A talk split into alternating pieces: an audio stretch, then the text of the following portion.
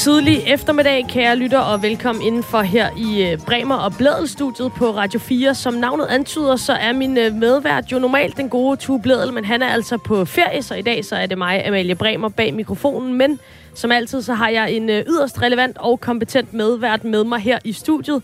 Vi har uh, torsdag eftermiddag i dag. Det, du lytter til nu, det er båndet. Så hvis der skulle være uh, sket et eller andet helt sindssygt ved OL i løbet af uh, torsdag eftermiddag eller natten til fredag, så er vi altså lykkeligt uvidende om det lige nu. Uh, ikke desto mindre, de olympiske lege i Tokyo nærmer sig sin afslutning, og det fylder selvfølgelig næsten alt i uh, sportsdækningen i de her dage, og der er masser af gas på de politiske statements, atletaktivismen og alle de spændende historier, som rækker langt ud over stadions og haller og baner. Og det er vi selvfølgelig også badet i her i programmet. Og øh, til at hjælpe mig med det, så har jeg en øh, gal- ganske velvalgt medvært, synes jeg selv. Det er nemlig dig, Rikke Hørlykke. Velkommen til.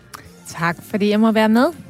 Og Rikke, i dag der skal vi blandt andet tale om øh, atleters øh, mentale helbred, og, og hvordan man passer på sit hoved, når man er i, i topsport. Og nogle af dem, der er stået frem, de har fortalt, hvordan de er kørt sur i deres sport, og ikke synes, det har været sjovt længere, eller har mistet motivationen. Og derfor så øh, kunne jeg godt tænke mig at starte med noget positivt. Øh, og måske spørge dig, øh, mens du var på toppen af din håndboldkarriere, hvad er så den sjoveste, fedeste, mest mindeværdige kamp, du nogensinde har spillet? Uh, jeg synes, der er mange. øh, det er jo sådan nogle gange lidt svært at vælge, når man øh, har, har været så privilegeret at spille på toppen i mange år. Mm, jeg husker faktisk finalen i 2002, øh, hvor vi spiller øh, EM på hjemmebane i Aarhus som en rigtig fed kamp. Og øh, det kan godt være, at jeg spillede mange andre titelkampe og sådan noget, men den her var jo fed, fordi det var på hjemmebane. Fordi der var masser af tilskuere, og, og det føltes simpelthen som om, at man var sådan lidt høj øh, over hele kampen. At man simpelthen var sådan lidt ud af kroppen. Øh, og jeg kan faktisk ikke rigtig huske kampens forløb, fordi man, øh, man var i den der mentale zone, hvor man bare stoler på, at man har træning nok i ryggraden, så man ligesom nok skal arbejde det hjem. Altså, jeg var i flow, kan man kalde det. Ja, og det vil så det modsatte er måske noget af det, vi kommer til senere, altså hvor man bare, ja, flow, som du kalder det, rider på, på en eller anden øh, bølge, og sammen sikkert med alle hjemmebane-tilskuerne og sine holdkammerater osv. Ja, man føler lidt, man er inde i sådan en boble, og så samtidig altså, har sådan en eufori som øh, jo er en kombination af alle de her signalstoffer, altså serotonin og adrenalin og alle mulige andre ting, der vivler rundt i kroppen. Øh, og så, øh, ja, så, så tror jeg, det var det her, den der fornemmelse af, at man, man havde hele Danmark i ryggen, og at... Øh, at, at man havde levet så koncentreret i så lang tid. Det her, det var bare den sidste kamp, den her finale mod Norge. Og, øh, og man, man glædede sig også lidt til at komme ud af den her boble. Altså, man, det var sådan lidt, jeg glæder mig faktisk lidt til det overståede også, mm. uden at det føltes som en, en tyngende ting. Det lyder øh, som en af de rigtig, rigtig gode oplevelser, og øh, det her det er jo så sidste uge med medværter, inden at Tue han kommer tilbage fra ferie, og jeg må sige, vi slutter på toppen. Altså, øh, jeg har haft Joachim B. Olsen med. Ja. Han har også en olympisk medalje, men det er en olympisk guldmedaljevinder, der, der står over for mig i studiet i dag. Lad os lige få lidt flere ord på, på dig, dine meritter som håndboldspiller. Hvis ellers internettet har, øh, har vildt mig det bedste, så får jeg det til 125 landskampe, ja, 234 mål. Ja, det er omkring. Og, øh, og du spiller som playmaker i en øh, lang række øh, klubber og har vundet EM-guld, Champions League, Danmarks mesterskab, og så selvfølgelig det her OL-guld i 2004. Øh, er det sådan øh, nogenlunde øh, din karriere, hvis man skal opsummere den ultra-ultra kort? Ja, altså hvis det er toptitlerne, du, øh, du går med nu, så kan det godt være, at der er en masse sølv og bronze og noget Bundesliga og noget pokal og sådan noget, men, men det tager vi ikke med i den her omgang. Nå, jeg vil egentlig gerne høre, altså er der nogen, øh, fordi det er jo måske i virkeligheden meget typisk for os, når man laver sportsjournalistik, at så tager man nogle nedslagspunkter i, i det, som man vil sige er, er sådan de objektive højdepunkter. Er der nogle ting i din karriere, som måske ikke er noget, der bliver listet op i sådan nogle sammenhænge, som du er særlig glad for? Jamen altså, jeg synes faktisk, at øh, hver sin medalje har sin proces, og nogle gange så er det ikke altid den proces, der har givet guld eller en titel, som faktisk har været den mest lærerige. Øhm, altså, der er jo det her berømte med, at man skal faktisk ud og, og fejle rigtig meget for at, at få den læring i bagagen, som man er i stand til og, øh, og tage de rigtige beslutninger, når det virkelig gælder. Og, øh, og jeg synes desværre, der er sådan ved at snige sig sådan en tendens til, øh, at vi slet ikke må fejle ind i øh, ikke kun topsport, men også i rigtig mange andre steder i samfundet. Og, øh, og det gør jo, at man ikke har nogen, altså ikke nok værktøjer i bagagen, når man ligesom står og skal tage de der nederlag, eller øh, hvad kan man sige, modstand, eller man får en dårlig karakter, eller mister en kæreste, eller bliver fyret for et job eller noget. Og det kræver robusthed at takle sådan nogle ting i livet. Og der, og der synes jeg, altså, der er sådan en tendens til, at fordi vi, vi har ikke rigtig fået lov til at få den her læring øh, øh, med os, fordi det hele skal være så perfekt hele vejen igennem, øh, at vi så altså, øh, ikke, er, ikke er rustet til at kunne klare sådan nogle situationer. Det synes jeg er ærgerligt. Er det en erkendelse, du er kommet til, efter du har stoppet din karriere, eller var det også noget, du tænkte over, mens du var i gang? Fordi det lyder måske no- som noget, der er rigtig svært at få med, når man bare er i det, og det hele ruller, og der står nogle træner, og så råber en, og så videre. Jamen altså, det er faktisk noget, som... Jeg, jeg var faktisk bevidst om det, da jeg spillede. Øh, godt nok i den sidste del af min karriere blev jeg mere bevidst om det. Og, og øvede mig i, hver gang jeg stod og skulle ind til de her store kampe, ligesom at sætte det lidt i perspektiv øh, ved at huske mig selv på, at øh, alle dem, jeg elsker i min nærmeste familie, de er faktisk sunde og raske. Og øh, vi spiller en ny kamp i overmorgen igen, og så den her... Altså, det er kun håndbold. Jeg ved godt, det lyder sådan lidt, åh, oh, du står i en finale, og der er 2,5 millioner, der glor på dig. Men, men du bliver nødt til at sætte i perspektiv, ellers bliver det simpelthen så alvorligt og så vigtigt, så man bliver hæmmet i sin præstation, og det går jo ikke. Så den her evne til os at parkere, hvad der måske er sket, hvad du alligevel ikke kan gøre noget ved, og så fokusere 100% på det, du selv kan ændre på. Og det er jo kun fremtiden. Altså, du kan alligevel ikke gøre noget ved, hvad der skete i går. Så, og du kan ikke gøre noget ved, de andre måske vælger at præstere over evne eller et eller andet, men du kan gøre noget ved de simple ting, du ligesom kan arbejde med, og det er at dække så godt op som muligt, eller lave de rigtige afleveringer, så dine medspillere bliver gode, eller hvad det nu er inden for for, for eksempel vores sportsgren.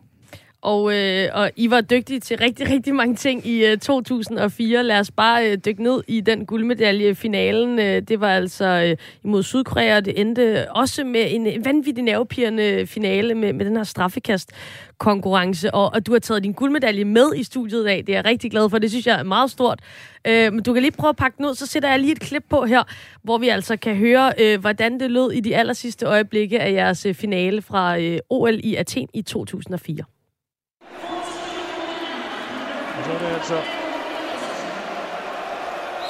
Mikkelsen her, der bringer guldet til Danmark. Danmark har vundet sin tredje olympiske finale på stribe efter en djævelsk spændende kamp. Pas nu på, at der ikke opstår skader. Der ligger jeg altså i den nederste bomben med et bøjet knæ.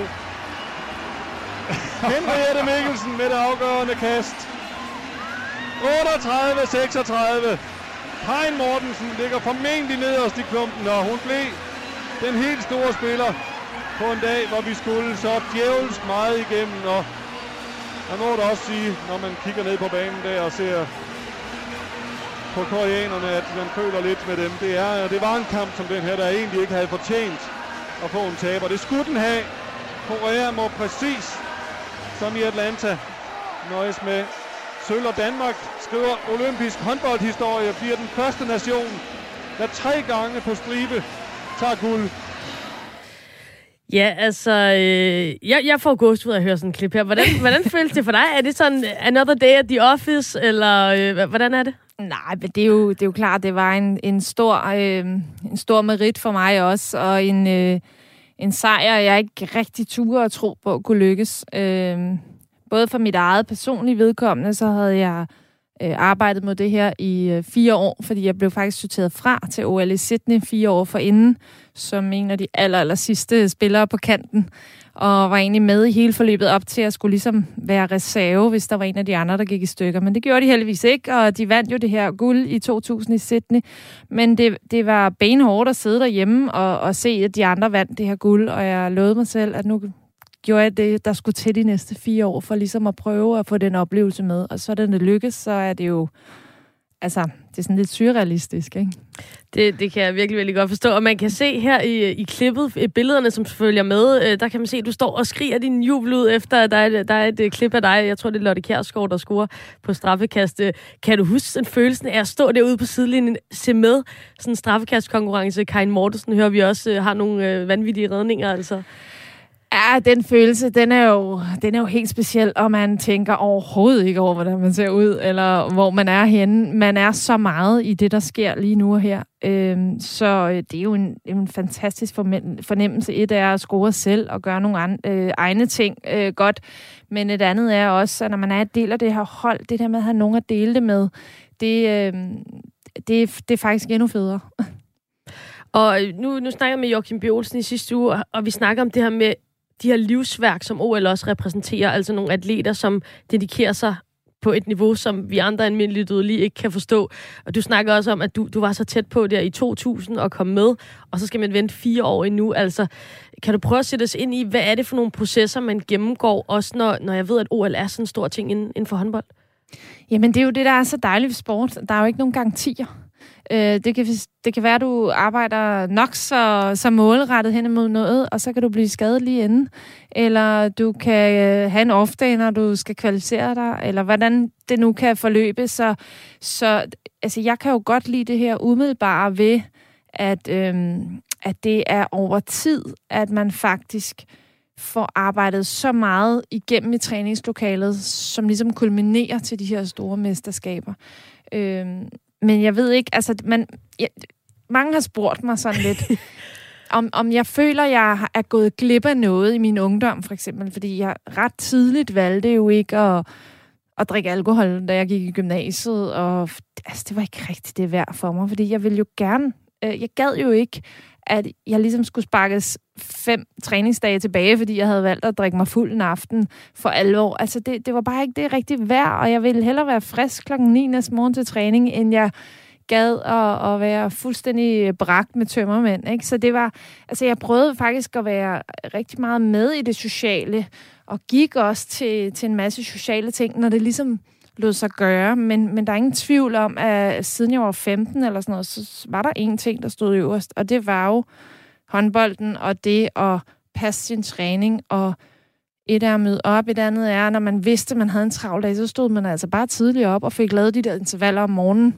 inden man gik på arbejde eller i studie. Og folk tænker lidt, ej, hvor er du sindssyg. Men når jeg løb derude, så tænkte jeg, det her, det gør jeg, fordi jeg gerne vil stå øverst på den her skammel en dag. Altså, det var klart det, der var min motivation hele vejen igennem. Og den her øh, belønning, man så opnår, når man så virkelig står der, det er jo, det er jo rigtig mange arbejdstimer, der ligesom, hvad kan man sige, går op i en højere enhed. Og, og, og det, at det, det lykkes, altså nu er især i holdsport, jeg kan jo ligesom ikke rigtig vinde kampen alene, så jeg ligesom også af, det er også afgørende for mig, at de andre også har passet deres træning. Så den der forpligtende at stille krav til hinanden, også øh, uden at, at øh, jeg kan gøre noget ved, at de andre brænder i, i det sidste sekund, det er altså også en, en fin følende balance, som man skal lære at navigere godt i. Ja, det er jo det, man i holdsport, altså det er fantastisk smukt, når man vinder sammen, og det er jo også en, en stor risiko at løbe på et eller andet punkt, fordi man netop er så afhængig af hinanden. Men altså, alle de der intervalløb, nu så du med en øh, OL-guldmedalje foran dig, så, så du kom i hvert fald øh, til at stå øverst på podiet. Øhm, der er nogle sportsgrene, hvor OL ikke sådan er det allerstørste, altså hvor der er VM for eksempel, der, der er større. Øhm, jeg har indtryk af, at OL fylder rimelig meget i håndbold. Øh, kan du prøve at sætte nogle ord på, øh, hvor rangerer sådan, sådan en, øh, et, et olympisk guld? Jamen altså, altså, nu er håndbolden jo en, en klassisk olympisk disciplin, og, har, og vi har haft en, en stor kultur her i Danmark for ligesom at konkurrere i håndbold i mange år, så, så derfor tror jeg, at den har den betydning, den har øh, i vores danskers mindset i hvert fald. Øh, os som håndboldspillere, altså vi har jo flere processer, der er i gang på samme tid, når man er professionel. Så et af den rejse, du er igennem med dit klubhold, og den proces, hvor man til dagligt ligesom går op ad hinanden, og hele tiden arbejder på at fintune og, og være klar hver eneste uge. Øhm, et andet er med et landshold, hvor du ligesom shopper ind, og så skal du ligesom tilpasse den rolle, du har der. Og den flytter sig jo også. Så det er jo ikke bare sådan et eller andet, nu er du nummer tre. Nej, hvis du nu gør en ekstra indsats, og nummer to ikke rigtig er skarp mentalt i øjeblikket eller fysisk, så er der jo lige pludselig en åben chance for, at man kan arbejde sig til mere ansvar og til mere tillid. Og, øh, og den skal du også være parat til at tage. Og, og, og det er, så man arbejder lidt i, i flere forskellige profe, øh, processer i, som professionel. Men altså, Øh, jeg ved ikke, hvad jeg skal sige. Det, det hele kulminerer jo, det, det ene understøtter jo det andet. Så de oplevelser, du har med på landsholdet, når du så kommer hjem i klubben igen, altså, det er jo bare med til at give mere værdi, både kommercielt, at du har været synlig øh, for dit landshold, men faktisk også i din selvtillidsbagage, som man jo hele tiden tanker op i som, som atlet, og, og, og gerne skal have flere plusser end minuser i, når, når dagen er om. Og, og lige nu der ser vi så sådan en øh, corona-udgave af, af OL, hvor der ikke er tilskuer, det kommer vi også tilbage til, men atleterne har også strenge regler i forhold til, hvem de må se, og må, hvor de må være osv. Øhm, OL 2004, der var ikke nogen restriktioner. Der øh, kunne man alle sammen øh, hylde hinanden og feste sammen osv. Altså, øh, sådan et, et sammenhold blandt en dansk gruppe, også på tværs af sportsgrene og så videre. Hvordan oplevede du det i 2004? Jamen, det er jo det, der er så unikt ved OL. Og det er jo netop det her med, at, at øh, nogen, man overhovedet ikke faktisk rigtig kender på forhånd, øh, dem kommer man meget, meget tæt på i løbet af meget kort tid. Samtidig med, at man ligesom skal holde sin fokus på det at præstere. Øh, og det, øh, altså, det er jo en oplevelse i sig selv, og, og, øh, og lære nogle andre mennesker, der er lige så dedikerede bare inden for deres sportsgren, at kende. Øh, og nogle klinger man godt med, og nogle øh, lærer man måske perifært at kende. Øh, og vi fester altså ikke så meget. Vi fester faktisk kun én gang, og det er, når det hele er slut, ja. hvis man er der på det tidspunkt. Øh, men så det, så det er meget det her med at kunne tune ind. I dag er jeg supporter, nu er jeg ude og se noget i badmintonhallen, eller hvor det nu er. Og i morgen, og så tager jeg måske en træning, hvor jeg selvfølgelig skal være på, men så har jeg også rigtig meget hviletid, hvor jeg ligesom kan være social og gøre det, som bringer mig øh, i stand til at performe 100% i morgen. Så det er meget med disciplin kontra, at man også som menneske, øh, hvad kan man sige, får, får flere oplevelser i bagagen. Vi er i fuld gang med det program, som i dagens anledning hedder Bremer og Hørlykke. Min medvært i dag er nemlig øh, tidligere håndboldspiller og olympisk guldmedaljevinder Rikke Hørlykke. Og øh, og vi har slået fast, at OL's Sportstid er en af de allerstørste arenaer, men det er i hvert fald også en platform, som giver spotlys til meget mere end resultater og medaljer og verdensrekorder. Og vi har talt lidt om det tidligere i den her sommerserie i forbindelse med de kvindelige tennisspillere Naomi Osaka og Emma Raducanu, og i forbindelse med det sorte hul, som atleter kan opleve, når de vender hjem fra en stor sportsbegivenhed. Men det er altså temaet, der bare fylder mere og mere i sportens verden. Senest på grund af den amerikanske supergymnast Simone Biles, der simpelthen valgte at trække sig fra en række discipliner ved øh, OL i Tokyo for at passe på sig selv og øh, sit sind. Og lad os lige starte med at høre, hvordan Simone Biles forklarede sin beslutning efterfølgende på et pressemøde. Yeah, I say um, put mental health first because if you don't, then you're not going to enjoy your sport and you're not going to succeed as much as you want to. So it's okay sometimes to even sit out the big competitions to focus on yourself because it shows how strong of a competitor and person that you really are rather than just battle through it. Ja, altså et øh, taburække, som bliver brudt af, af rigtig mange atleter i de her dage. Altså det er ikke noget nyt, at øh, man skal være stærk psykisk, og at man skal passe på sit eget mentale helbred. Men øh, jeg synes i hvert fald ikke, man har hørt så meget sådan folk snakke åbent om det øh, tidligere. Altså, da du var aktiv, var det noget, man snakkede om og sagde, nu er jeg godt nok nede i et sort hul, eller jeg, jeg skal måske lige have en pause, fordi at, øh, at min, mit hoved er ikke der, hvor, hvor det skal være? Nej, det havde ikke så meget fokus, dengang jeg konkurrerede. Øhm, det var mest med, om kroppen nu fysisk var klar til træningen, eller om den ikke var. Øh, det var det, det drejede sig om. Men, men jeg, jeg synes også, at det var... Jeg ved ikke, om det, var, det er jo det samme pres, men, men det er et andet pres i dag, fordi vi har alle de her sociale medier.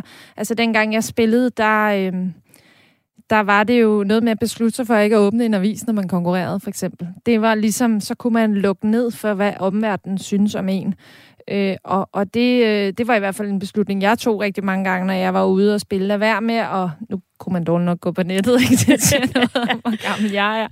Men, øh, men lad være med, at, når du går ned til morgenmaden om morgenen og åbne de der aviser, lad være med at, at gå ind. Øh, nu var der lidt online aviser dengang. Lad være med at gå ind og søg, hvad er det nu, de skriver om, om du har fået 5 eller til 8 eller 03, eller hvad pokker det nu er. Mm. Der har siddet en eller anden random journalist og ment om din præstation. Fordi øh, lige meget hvor mental robust man så synes, man er, så vil det altid påvirke dig. Også hvis de har øh, gjort dig til dronning af Danmark eller et eller andet, så vil det også påvirke dig.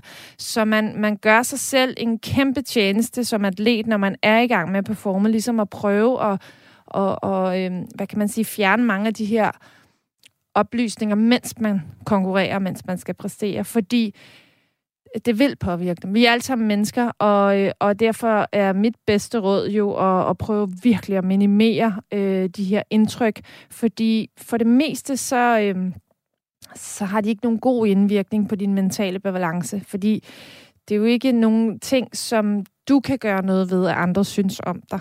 Øh, og, og det kan være svært at, at lade være med at bruge tankevirksomhed på noget, selvom man siger, at pyt, pyt, jeg er ligeglad med, hvad de siger om mig, så vil det øh, i en eller anden grad stadig lære sig. Ja, kan du prøve at forklare det lidt mere? Fordi det kan jo være svært at forstå. Altså, vi kan jo alle sammen, hvis der er nogen, der skriver noget, det kan jo også ske for folk, der bare er helt almindelige, at man Lige har en, en diskussion på Facebook, og så kan man, det gøre lidt ondt i maven, når man tager det med sig i løbet af dagen. Men som sportsudøver, hvordan er det, det sætter sig, de her ting, altså det her negative, øhm, i forhold til, til præstationen inde på banen? Altså bliver man i tvivl, eller hvad er det, der sker? Men jeg tror bare, det er med til at forstyrre øh, øh, den her øh, mentale fokus. Øh, og, og, og det her med, at, at når man som atlet, når man skal ud og konkurrere, så, så drejer det sig jo om at finde det her fuldstændig rigtige spændingsniveau.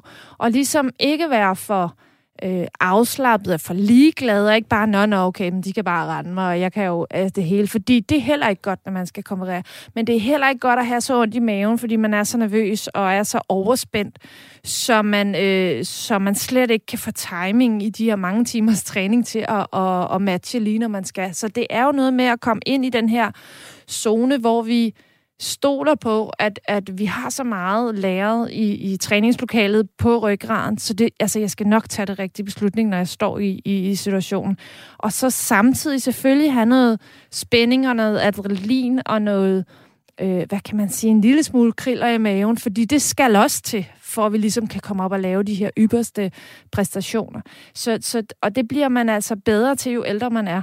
Så man bliver meget bedre til ligesom at bringe sig selv ind i den her zone, hvor man ved, okay, hvis jeg kan ligge der, når jeg virkelig skal konkurrere, så har jeg i hvert fald skabt mig selv de bedste forudsætninger for, at tingene de lykkes.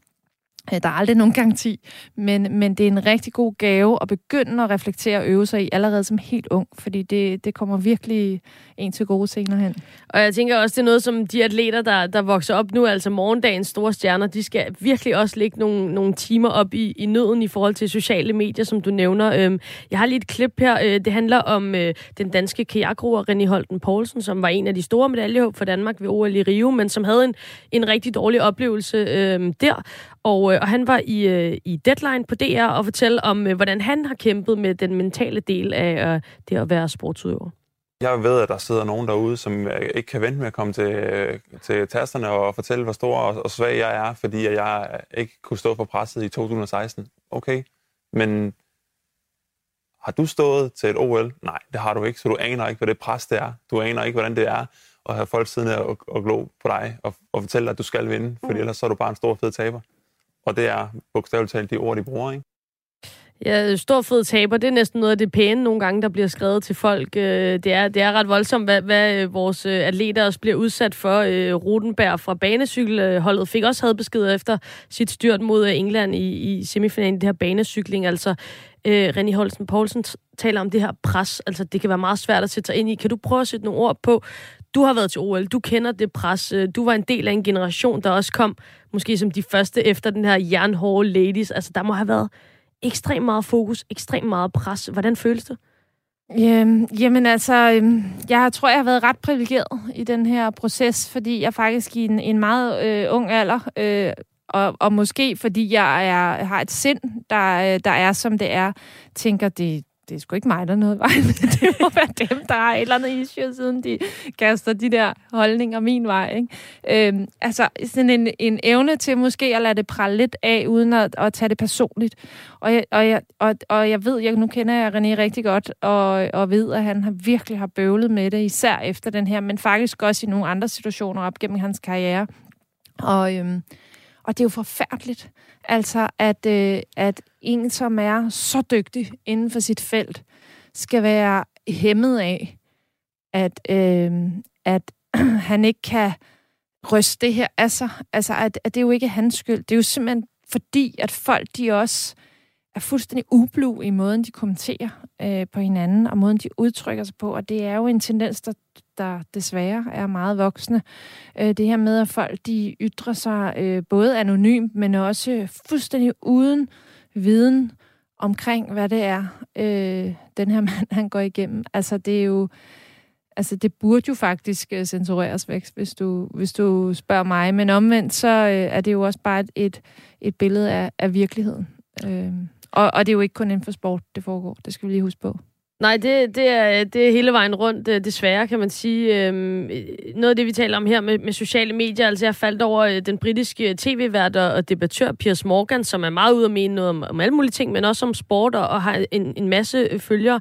Han skrev om Simone Biles, som altså er en af verdens allerbedste atleter nogensinde. Øh, øh, efter hun trak sig fra, fra de her discipliner til OL, så skrev han, øh, er mentale problemer nu en øh, undskyldning, når man er dårlig i elitesport? Hvilken joke?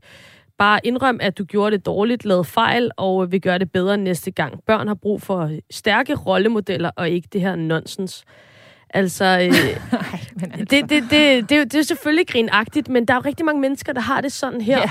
Og, og, og jeg kommer til at tænke på, det kan vel ikke være rigtigt. Altså, der må da også gerne være plads til dem i elitesport, som er skidehammerende dygtige, undskyld mit sprog, men som måske ikke er de aller, aller stærkeste mentalt. Altså, hvordan får vi samlet dem op? Hvordan får vi ændret på, at der er plads til, til alle? Altså, vi får de allerdygtigste med? Jamen, jeg ved ikke om... Altså, elitesport er jo en kombination af fysisk og mental øh, dygtighed. Altså, det er jo ikke... Det kan man ikke bare... Man kan ikke bare sige, om så øh, bare fordi du er god til at løbe, så skal vi skåne dig for alt det mentale, der er med at løbe stærkt. Altså, det går jo ikke. Vi ved jo alle sammen, at øh, sport, det handler om begge ting. Øh, det, at der er mere fokus på det øh, i dag, er jo nok, fordi der er nogen, der går ud og snakker om, at det her, det øh, er altså nogle, nogle, øh, nogle ting, der hæmmer dem i at præstere, hvad de kan præstere, når de for eksempel træner, eller når de er til øh, konkurrencer, hvor der er knap så meget bevågenhed, og hvor de har styr på den her mentale balance. Så øh, fokus på det vil jo altid være sundt og godt, men, men når det så er sagt, så, øh, så tror jeg bare også, at den generation, der så er kommet efter mig, har noget andet i bagagen, end jeg for eksempel havde. Og det, altså, men jeg synes, man skal passe på med det her med at sammenligne. Mm, altså, at René og mig for eksempel, vi skal være helt ens i den måde, vi er opvokset på i vores sport hver især. Fordi det er også noget med kultur at gøre inden for, hvor, hvad du konkurrerer indenfor, og så er det rigtig meget øh, med, hvad kan man sige, hvad har du med i øvrigt i bagagen fra din barndom, fra din ungdom, hele det, du er opvokset med. Og, og hvis man for eksempel øh, i en tidlig alder ikke øh, har fået lov til at lege, og har fået lov til at lave en masse fejl, og, og, og det, du ligesom ikke er blevet vurderet på det, men det har givet dig så meget, hvad kan man sige, robusthed og læring i bagagen, så er det i hvert fald ud fra, hvad jeg har oplevet, måske knap så interessant, hvad alle mulige andre synes. Fordi jeg har jo ligesom været det, jeg har ligesom fået de her værktøjer med mig. Men, men hvis du hele tiden er blevet målt og varet på, øh, om du nu gjorde det godt, fra du er meget, meget ung, så kan jeg godt se, så kommer det jo til at fylde på en helt forkert måde i forhold til, og det tror jeg faktisk har været det, der har været gældende for René, fordi han brød igennem så i en meget, meget ung alder. Ikke at jeg ikke også har konkurreret, da jeg var ung, men det var, det var knap så alvorligt. Og øh, med det kendskab, du har til nu, øh, altså de, de atleter, som også, når du møder øh, yngre håndboldspillere og atleter i andre sportsgrene osv., er det dit indtryk, at der bliver taget hånd om de her ting? Altså bliver det taget seriøst, og bliver der arbejdet med det derude, så, så vi øh, undgår, at, øh, at vi mister nogen øh, på de her parametre? Jamen altså, øh, der er i hvert fald kommet fokus på det, men jeg tror stadig, man famler lidt efter, hvordan man skal hjælpe de her øh, atleter, især øh, til at, at, at finde den her rette balance. Om det er kognitiv psykologi, eller hvad det er, der skal til, øh, så man bliver mere bevidst om, hvordan man navigerer de her tanker og følelser hen mod en adfærd, som, som ligesom kan få en til at præstere. Det ved jeg ikke. Jeg vil tro, øh, der skal nogle øh, dygtige psykologer, men jeg synes jo, det skal det skal, hvad kan man sige, i tale sættes helt fra, fra man er ung og, og talentfuld, så det skal jo et skridt længere ned i, hvad kan man sige, i porteføljen. Det nytter jo ikke noget, at man først tager hånd om problemet, når det er opstået. Det er jo, det er jo, det er jo, har jo også noget med ens selvværd at gøre, og den dannelse, man ligesom er igennem som ung. Så jeg tror faktisk, at man skal lidt længere tilbage for at have, have ordentlig fat i det, hvis man vil imødekomme, at der ikke kommer rigtig mange af, af dem, som synes, at det her det er, en, det er en hindring for at præstere. Og det er i hvert fald øh, givet videre herfra, så vi kan øh, tage hånd om dem, der bare er rigtig dygtige til sport, hvad end de er meget stærke op i knollen, eller har brug for, for lidt mere hjælp. Og nu skal vi til en af OL's øh, vildeste historier, i hvert fald hvis man bevæger sig ud af den boble, der hedder medaljer og verdensrekorder. Det kan vi jo godt lide her på øh, programmet. Et hviderussisk styre, der slår hårdt ned på kritikere, en desperat bønd på Instagram, japansk politi og politisk asyl. Det er bare nogle af de ingredienser, som er med i den her øh, ret så chokerende historie om den hviderussiske sprinter Kristina Simanovskaya. Vi har... Øh, tidligere fortalt historien om hviderussiske atleter, der har kritiseret Hvideruslands præsident Alexander Lukashenko, også kaldet Europas sidste diktator, og som så efterfølgende er blevet smidt i fængsel for deres kritik. Og nu er turen så kommet til Kristina Simanovskaya, som udtalte sig kritisk om det hvide russiske trænerteam på Instagram, hvorefter hun simpelthen bliver øh, plukket ud af den olympiske by, inden hun overhovedet har været i gang med sin løb af hvide russiske officials for at blive fløjet tilbage til Hvide Rusland til en øh, skæbne, som man jo så øh, kun kan, kan gisne om. Øhm, og og det, det kan godt virke som en rimelig øh, indviklet sag, og der er i hvert fald heller ikke af os to her i studiet, som er eksperter på området, og, øh, og derfor så ringede jeg i øh, formiddags til en af vores gode venner her på programmet. Det er en mand, der ved, hvad han taler om, når det drejer sig om sport og politik, og det er øh, Stanis Elsborg, som er senioranalytiker ved Play the Game. Og først og fremmest så bad jeg selvfølgelig Stanis lige fortælle, hvad i alverden det er, som den her øh, stakkels hvide russiske løber har gjort for at blive, øh, om ikke forsøgt kidnappet, så i hvert fald på en eller anden måde manhandlet ud af den olympiske by af hvide russiske officials på den her måde her, hvad han sagde. Jamen egentlig så har hun jo ikke engang kritiseret øh, Hvide Rusland som sådan. Altså det som der er sket er jo, at hun øh, var udsat til at skulle løbe kvindernes 200 meter løb. Men pludselig, sådan uden nogen varsel, så meddeler hendes træner jo, at hun skal deltage i stafetløbet på 400 meter. Og det protesterer hun så over på, øh, på de sociale medier, hvor hun jo blandt andet skriver, at det viser sig, at vores store bosser, som altid beslutter alting for os. Og senere påpeger hun så, at hun øh, nok ville have reageret øh, anderledes, hvis hun nu bare havde fået at vide noget før fra sine ledere, og de havde spurgt hende, om hun var i stand til at løbe den her 400 meter. Men hun afslutter så også med at skrive, at men de beslutter alt, at gøre alting bag min ryg. Og når man ligesom kritiserer sporten og sportens ledere i Hvide Rusland, ja, så øh, kritiserer man sådan set også det politiske liv, fordi at i mange år har Alexander Lukashenko, præsidenten, jo været både præsident for landet, men jo også præsident for Hvide Ruslands nationale olympiske komité. Og øh, man kan sige, at i sidste uge, der havde Joachim B. Olsen til at sidde i, i din stol, øh, Rikke. Han har også prøvet at blive smidt hjem fra den olympiske by, men det var måske bare hjem til, til vennerne og et godt måltid dansk mad for en hvidrussisk atlet, som har kritiseret hjemlandet. Der venter altså lidt en øh, anden skæbne. Her der forklarer Stanis, hvad konsekvenserne for Symanovskaya formentlig ville øh, have været i retning af, hvis det altså havde lykkedes Hviderusland at få hende hjem. Ja, det er jo ganske givet ikke nogen uh, hverken varm eller venlig velkomst, hun uh, vil kunne have set frem til. Altså, vi ved jo over den seneste tid, at kritikere af styret i Hvide Rusland, de får en meget, meget hård behandling, og det gælder faktisk også øh, atleter. Men det gælder jo i særdeleshed journalister, som bliver forfulgt, uafhængige NGO'er bliver indstillet til tvangslukning. Uh, og det er altså et system, som jo i de seneste halve års tid, eller seneste års tid, øh, Øh, har udviklet sig i mere retning af, at der er altså ingen alternative holdninger til styrets holdninger selv. Og hvis hun var kommet hjem, jamen så var hun formentlig øh, blevet fængslet, og hendes sportslige karriere vil garanteret også slutte meget, meget bræt. Ja, Rikke, altså nu, nu øh, er hun så kommet i sikkerhed, øh, Szymanowska her, men, men øh, altså, så, så, så det er ikke fordi, man skal ellers joke med det, men altså fængselsstraffe og, og særdeles hårdhændet behandling for at have kritiseret sit trænerteam, Øh, Øh, hvis du havde sagt til Jan Pytlik, du bestemmer også alt for meget dengang, altså, det, det, det er jo helt sindssygt, det her. Ja, det må man sige. Og jeg sidder bare og tænker, kæft, hvor er det godt, jeg er født i Danmark, og ikke i Rusland. Altså, øh, hvor er det dog forfærdeligt, at øh, vi er i 2021, og sådan en ting her kan foregå stadig. Det, det forstår man slet ikke. Øh, så, så sikke en skæbne, ikke? Og tænk at ikke at kunne få lov til at, at leve af sin passion, når man er så dygtig, som hun er. Ja, og det, det er altså ikke kun øh, Simon Szymanowska, der har oplevet de her ting, som, øh, som Stanis siger. Jeg har selv talt med en øh, højt profileret hviderussiske basketballspiller i et tidligere afsnit af det her program, som blev smidt i fængsel for at gå med til demonstrationer imod øh, det her valg af, af Lukashenko. Så der bliver altså slået hårdt ned på kritikerne derovre, og det øh, uddybede Stanis også for os. Ja, jeg synes, øh, det billede, der tegner sig af atleters forhold i Hviderusland i øjeblikket, det er meget, meget kritisk, og det er meget alvorligt, fordi her har vi at gøre med en atlet, der er bange for at tage tilbage til sit hjemland, hjemland for at skulle være bange for, hvordan hun vil blive behandlet, når hun kommer hjem. Altså afhopper i olympisk regi er ikke så unaturligt, det har vi set mange gange, øh, men det handler mere om de levevilkår, øh, som man vender tilbage til. Her er hun jo decideret bange for, for eksempel at blive sat i fængsel eller andet, hvad der nu kunne ske. Altså, vi har jo hørt meget, meget alvorlige og grimme historier fra Hvide Rusland den seneste uges tid med kritikere, som jo faktisk er, er døde, øh, som er stukket af fra landet. Så det er ret alvorligt i øh, sportslig sammenhæng, det her, og det er et billede, der har tegnet sig over et års tid nu i Hvide Rusland, som idrætsorganisationerne er nødt til at tage alvorligt, og det er i fodbold, som UEFA jo lige har givet Hvide Rusland, det burde man nok begynde at overveje, at man ikke skulle tage fra dem igen.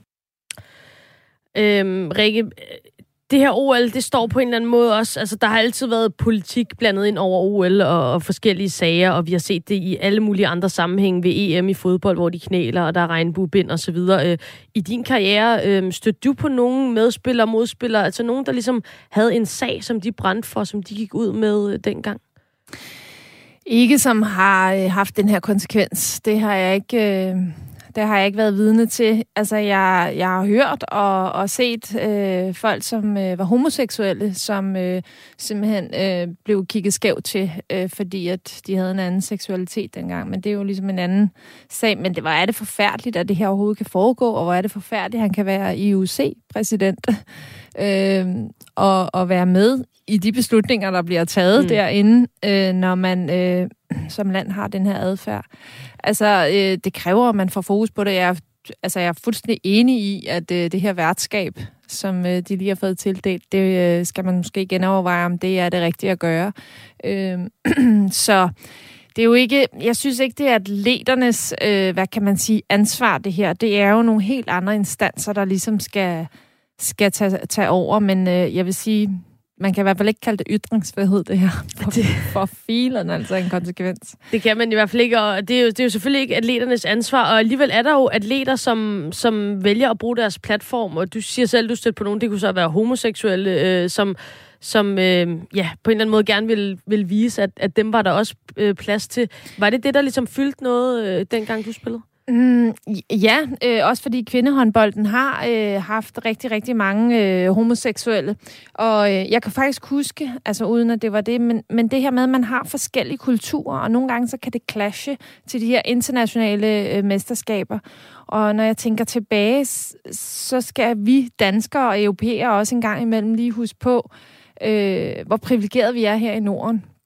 Øh, når jeg tænker tilbage, så spillede jeg øh, nede i den tyske Bundesliga i 98-99 øh, og spillede på hold med en del af de her balkanpiger, øh, serber og bosnier og... Øh, og, øhm, og kroater, og, og, og mange af dem, som kom derfra, altså de var jo dybt påvirket af, at man bombede Beograd i 98.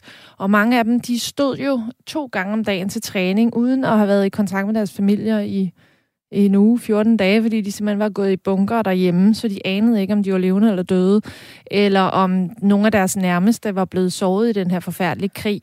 Så, men det var hverdag for dem. Øh, og jeg kan bare huske, at øh, det her med at, at få indsigt i sådan en alvorlig ting, som krig er, øh, og som som, altså de her de piger, de sendte jo 70 procent af deres øh, løn hjem til deres øh, familier, og så beholdt de måske 30 procent selv til at leve for i Tyskland.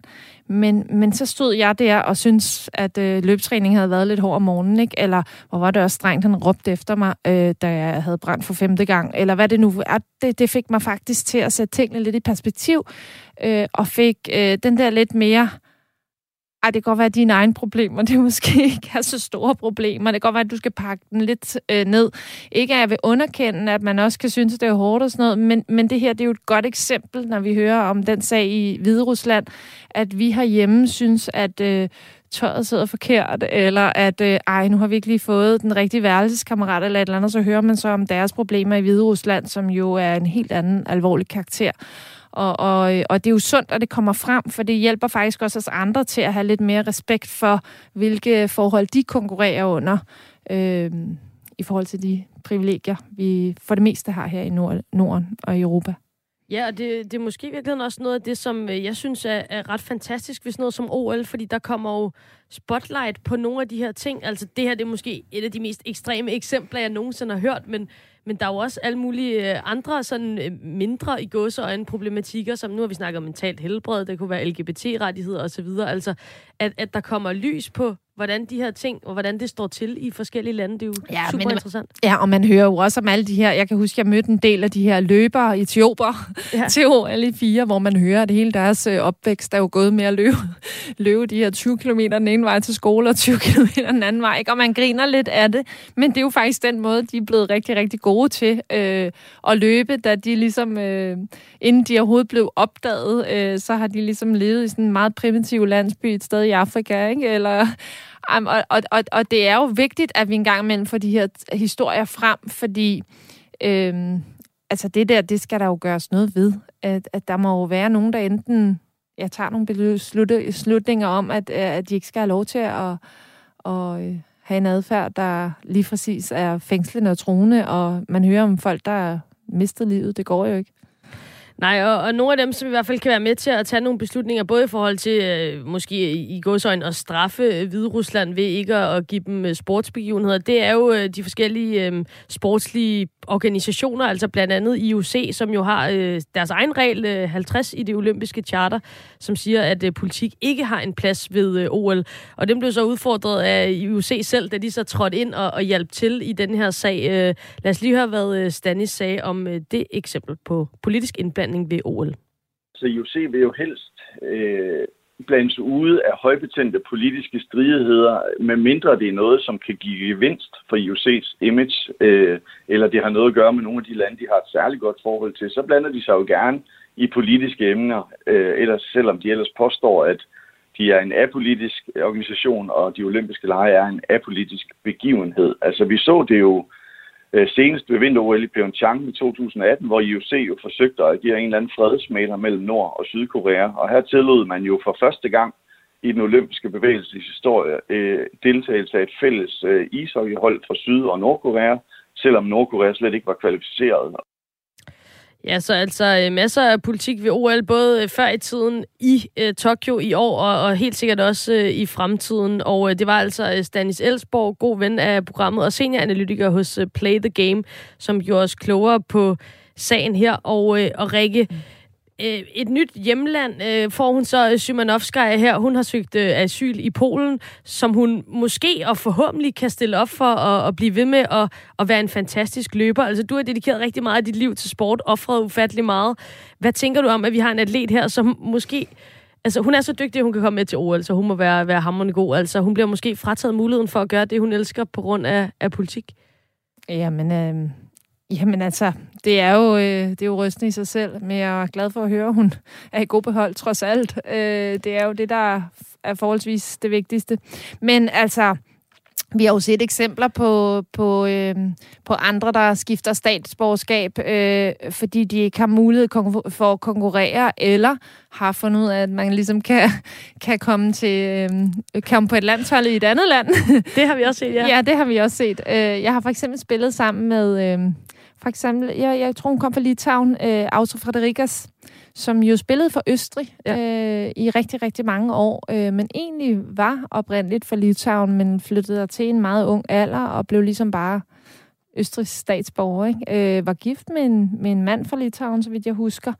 Øh, men, men det er jo det her med, at man, man vælger at, at, at tage et, et, et nyt statsborgerskab, Altså, det er jo ikke unormalt. Det har vi jo set rigtig mange gange før, men jeg synes virkelig, det er problematisk, at EUC øh, øh, kun hjælper, hvis det er til deres egen vindings skyld, øh, så, og, og, og egentlig ikke vil politisk øh, gå ind. Men her, der har det åbenbart været så, så stor en sag, så man ikke har, har kunne lade være med at, at røre på sig.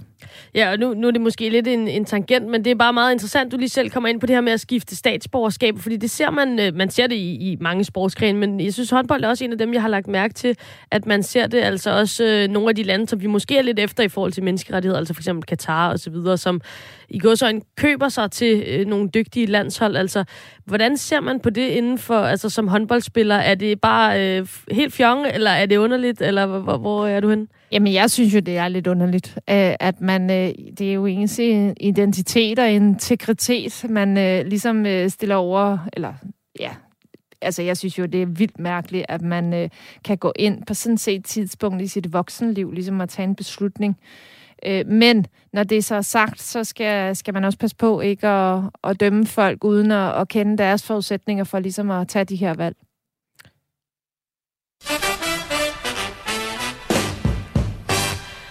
Vi øh, nærmer os afslutningen på øh, Bremer og Hørlykke for i dag, men øh, vi har stadigvæk tid til et sidste snak, og som det har været hver uge, så har min medvært haft et lille emne under armen, og nu tager vi hul på dit, Rikke, og det er noget af det, som for evigt vil have sat sit præg på OL i Tokyo, som vi har set i de her uger. Altså det er en konsekvens af den her forbandede coronapandemi, som haver på hele kloden.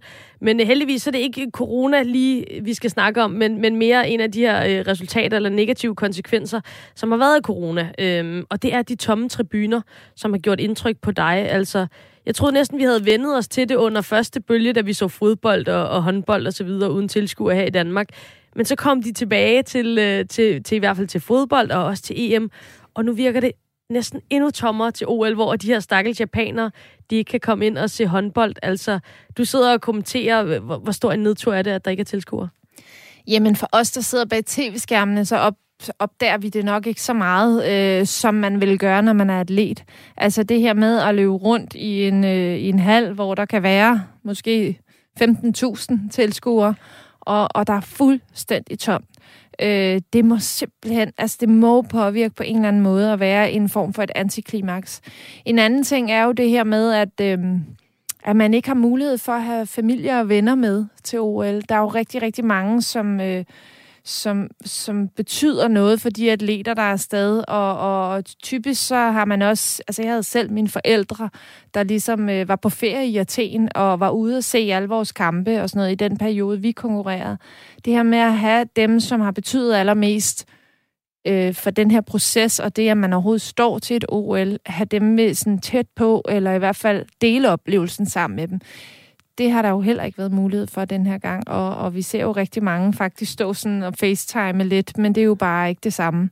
Og så øh, er der jo det sidste islet, som jo, øh, synes jeg, var en af de øh, største ting, det her med, at man kan komme ud og se hinanden, og det er der jo næsten ikke mulighed for. Jeg hører om nogle enkelte, der har kunne bakke hinanden op, men... Øh, men det er jo det her med, at de lever i nogle små bobler, så man føler slet ikke, at man er afsted sammen. Man føler måske rigtig meget, at man er afsted alene, eller øh, i hvert fald bare med lige med sin stab omkring øh, en sportsgren. Og det, det synes jeg er gevaldigt ærgerligt. Og nu har du øh, så af gode grunde selvfølgelig ikke øh, prøvet at være øh, aktiv håndboldspiller under en coronapandemi, men du har sikkert prøvet at, at spille træningskampe for lukkede døre, eller der var sket et eller andet, så der ikke kunne være tilskuer. Altså, når jeg er nede i fitnesscenteret, og, og, eller nede og træne, og der ikke lige står nogen og kigger, så får man måske ikke lige de der sidste 5% med. Altså, er det også det, der sker på håndboldbanen? Jeg tænker bare, at der må mangle det sidste. Ja, men nu var vi lidt inde på den der store oplevelse, øh, hvad det vil betyde at have, at have tilskuer i hallen. Øh, I 2002, to, da vi ligesom vandt EM på hjemmebane og vandt den her guldmedalje. Altså, øh, dem, der er medlevende, kan, hvad kan man sige, være med til ligesom at løfte det sidste skridt. Men jeg har faktisk også været ude for i, øh, i øh, hvad hedder det, øh, åh, nu, nu slap det lige, i, øh, i et, et Balkanland. Jeg kan ikke lige huske klubben, Ej. hvor vi spillede Champions League øh, finale. Jeg kan ikke lige huske, hvad byen hedder. Og der, øh, og der, hvad nu det hedder, der var der jo rigtig mange af de her jugoslaviske tilskuere, som faktisk, da vi løb på banen, så vendte de sig om og tog bukserne ned og ligesom munede til os. Hold altså for ligesom at sige, I er ikke velkomne her, eller vi gider i hvert fald ikke at support jer. Og der var faktisk alle de her soldater, som var udstationeret, de stod rundt om banen og kiggede op på, øh, du ved godt, øh, på, øh, øh, eller dem der fra Danmark, der er udstationeret ned, var tilskuere, og, og der var faktisk kyret sådan en helt øh, række af militær med maskinpistoler, der stod, og de havde ikke en opgave end at stå og kigge op på tilskuerne under vores Champions League-finale. Wow. Så, og vi blev kørt i sådan noget eskorte fra Øh, bare fra hallen til hotellet, til lufthavnen og sådan noget. Der var jo politiskort og sådan noget, og folk kastede alle mulige ting efter os, hver gang vi skulle ud og ind fra bus til hotel. Og vi snakker om 10 meter, vi skulle afsted, ikke? Og, og, og man fik alt muligt i hovedet. Men det siger bare, altså det var jo også med til, selvom det var imod os, så var det jo med til at give den der sidste nyk op af, af rangstiden. Det var i Skopje, nu kommer jeg i tanke ja. om det.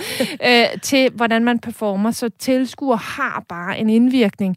Og, øh, og jeg synes faktisk, når jeg ser dem præstere, at de formår at på en eller anden måde skabe en rigtig, rigtig høj intensitet, trods at de ikke har skilt tilskuer med den her gang. Men det må, det må være en mærkelig fornemmelse som atlet. Ja, øh, noget af det, man, øh, man ser udefra, nu er jeg jo bare en øh, glad fan, der sidder og kigger, så kan man sådan følge lidt med med i, i kommunikationen mellem spillere og træner osv. Det er meget spændende. Altså, er der, er der overhovedet noget positivt ved det? Altså, nu var du inde på, at selv øh, sure fans, de kan også give en ekstra motivation, men jeg tænker også, måske kan det tage noget af det pres væk, som, som vi også snakkede om tidligere. Altså, er der noget som helst godt ved, at øh, der ikke er nogen tilskuere? Jamen det eneste, jeg sådan kan komme øh, i tanke om, det er jo, at man kan snakke mere sammen på banen. Ja. Altså at, øh, at man kan kommunikere meget bedre, og, øh, og de her øh, meldinger, man nu har, blandt andet i håndbold, med øh, hvilket system man nu skal i, eller om man skal skifte plads, eller et eller andet andet, øh, det går meget mere rent igennem, når der ikke er det her støj-inferno, øh, som vi normalt har.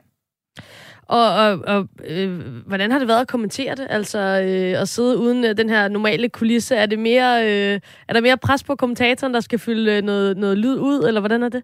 Nej, det synes jeg egentlig ikke. Altså det, øh, det har faktisk været, som det plejer. Øh, man kan se lidt på, på holdene, at de skal arbejde lidt mere øh, intenst med at få, øh, hvad kan man sige, stemningen op de bliver ikke borget nogen som helst øh, steder hen. Så når de løber ind i den til den her øh, hymne, som øh, bliver spillet, når de løber på banen, altså man skal næsten se, at de ligesom selv skal skabe den energi ind i kampen. Øh, det må have været en udfordring, men altså jeg synes faktisk, øh, altså, at det har været relativt højt niveau, trods øh, manglende tilskuer. Og, og højt niveau, det har det i hvert fald også været øh, for... Nu har du desværre ikke et, et kvindelandshold med. Øhm, Nej. Hvordan, hvis vi lige skal tage sådan helt kort her til sidst. Hvornår ser vi det næste store danske kvindelandshold? Hvad er din fornemmelse i forhold til talenterne, der er på vej frem? Uh, det bliver svært at se. Øhm, altså, jeg synes jo, vi, vi har nogen, der er potentielt dygtige. Jeg tror bare, vi skal bruge nogle år endnu på ligesom at få skabt øh, den øh, kultur, som vi havde tidligere. Øh, det kommer ikke bare lige af, at man beslutter, og så inden for en fireårig række. Det kommer jo af et langvejt arbejde helt nede øh, fra øh, de helt unge af. Og, og lige nu, der, øh, der har vi nok skudt os selv lidt i foden i, i dansk kvindehåndbold, fordi at vi har haft øh, så mange udlændinge i vores liga igennem alle dem, der nu er landsholdsspillere, deres unge år. Det vil sige, at de har måske ikke rigtig fået øh, de her små, øh, hvad kan man sige, øh, snært af at, at, at spille øh, top-top øh, øh, fordi der har stået en eller anden udlænding og ligesom taget den plads for dem. Øh, så, så jeg tror på, at øh, vi skal have nogle af de her udlændinge lidt øh, sluset ud af vores liga, så, øh, så mange af de her unge spillere, øh, de kan komme ind og snuse til, hvad det virkelig vil sige, og, og præstere og få noget mere erfaring i bagagen, fordi hvis de skal kunne stå og være landsholdsspillere på aller, aller højeste niveau, så skal de have, have lidt flere store kampe øh, imellem hænderne, før at de står, eller før at de kan magte den opgave.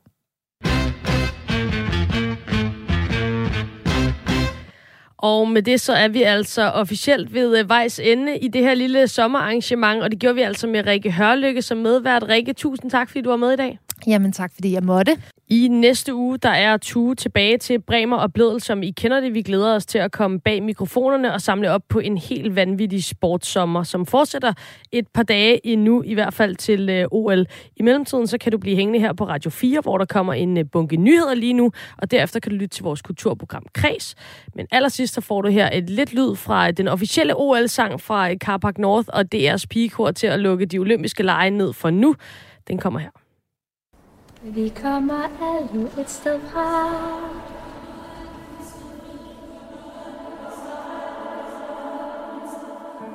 Siden jeg kunne gå, har jeg drømt om at løbe.